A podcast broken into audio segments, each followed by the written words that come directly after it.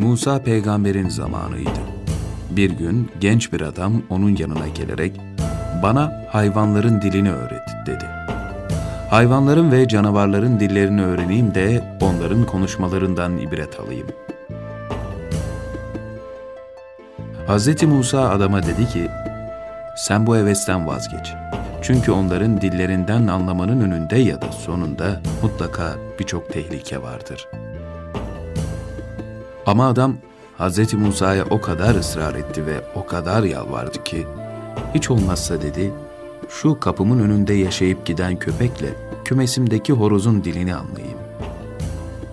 Hz. Musa, aklını başına al, başına geleceklerden sen mesulsün. Hadi git şimdi, dilediğin oldu diyerek onu gönderdi. Adam sabahleyin bakalım horozla köpeğin dillerini öğrenmiş miyim diye evinin kapısında durdu. O sırada evdeki hizmetçi kadın sofra örtüsünü bahçeye silkeliyordu. Örtüden iri bir parça ekmek yere düştü. Horoz bu ekmek parçasını hemen kapı verdi. Köpek horoza, ''Ey neşeli neşeli öten horoz, bu yaptığın iş mi? Sen buğday yersin, mısır yersin, arpa da yersin. Bense onların hiçbirini yiyemem. Ama şu ekmeği yiyebilirim. Onu da sen kapıyorsun. Haberin olsun benim hakkımı yiyorsun.'' dedi. Horoz şöyle cevap verdi. Sus, kederlenme. Bu ekmeğin yerine Allah sana başka şeyler verir. Bak yarın sahibimizin atı ölecek, sen o zaman doya doya et yersin. Bu konuşulanları duyan ev sahibi hemen koştu atı götürüp pazarda sattı. Ertesi gün gelip köpekle horoz ne konuşuyorlar diye onları dinlemeye başladı yine. Köpek horoza kızıyordu. Seni yalancı horoz. Hani at ölecekti diyordu. Horoz, at öldü. Öldü ama sahibimiz onu sattığı için başka yerde öldü dedi.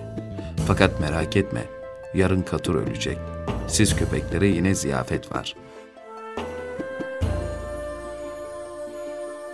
Katır'ın öleceğini duyan adam bu sefer de onu götürüp pazarda sattı. Ertesi gün yine gelip bakalım şimdi ne konuşacaklar diyerek köpekle horozu dinlemeye koyuldu. Köpek yine horoza kızıyordu. Ey yalancıların beyi olduğu, herkese davulla dümbelekle ilan edilesi horoz. Hani katır ölecekti de biz köpekler ziyafet çekecektik? Horoz kendinden emin bir şekilde katır öldü dedi. Ancak bu sahibimiz onu götürüp sattığı için o da at gibi başka yerde öldü. Fakat merak etme, yarın en sevdiği kölesi korkunç bir hastalığa tutulacak. Köle ölünce de yemek verilip yiyecek dağıtılacak. Sana da bir şeyler düşer artık. Adam bu söylenenleri duyar da durur mu? Hemen köleyi pazara götürüp sattı. Zarardan kurtulduğu için ne kadar da sevinçliydi. Dünyada başıma gelecek üç felaketten de kurtuldum diyordu. Ertesi gün umduğu boşa çıkan köpek büyük bir hayal kırıklığı ve öfkeyle horoza sataştı yine.'' Ey saçma sapan herzeler yiyen horoz. Hani ya söylediğin hiçbir şey doğru çıkmadı. Horoz yine kendinden emin bir şekilde köpeğe cevap verdi. Haşa, biz horozlar yalan söylemeyiz. Biz müezzinler gibi güneşi gözetler vaktin gelmesini bekleriz. Üstümüze taş örseler, bizi karanlıklarda bıraksalar, biz yine içten içe güneşi bekler ve doğduğunu bildiririz. İçimizden birisi vakitsiz öterse, bu ötüş onun başının kesilmesine sebep olur. Bu adamın kölesi öldü. Ama sahibimiz onu sattığı için o satın alan adamın yanında düşüp öldü. Böylece alan adam çok zarara uğradı. Ama hiç iyi etmedi. Atı sattı, musibet katıra geldi. Katırı sattı, musibet köleye geldi. Köleyi de sattı, şimdi musibet kendine geldi.